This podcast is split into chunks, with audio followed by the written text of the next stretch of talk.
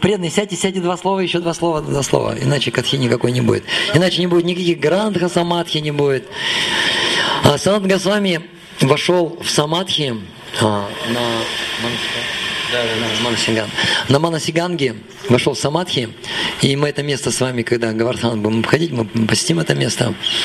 И его перенесли на Паланкине, его перенесли сюда, чтобы он был рядом, рядом с храмом Мадмахана, и поместили его здесь, здесь у него находится Самадхи.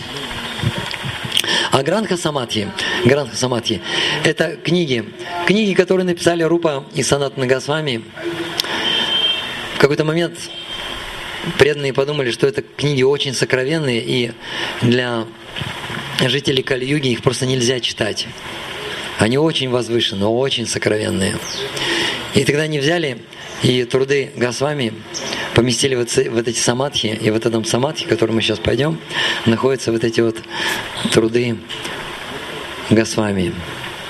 Я слышал от нескольких духовных учителей, что через, буквально через сто лет, чуть больше, а, Рупа Госвами снова явился.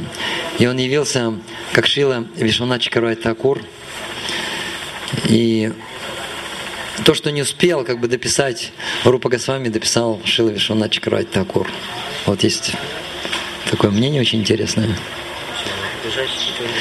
Все, нужно бежать, Роман Дарай говорит.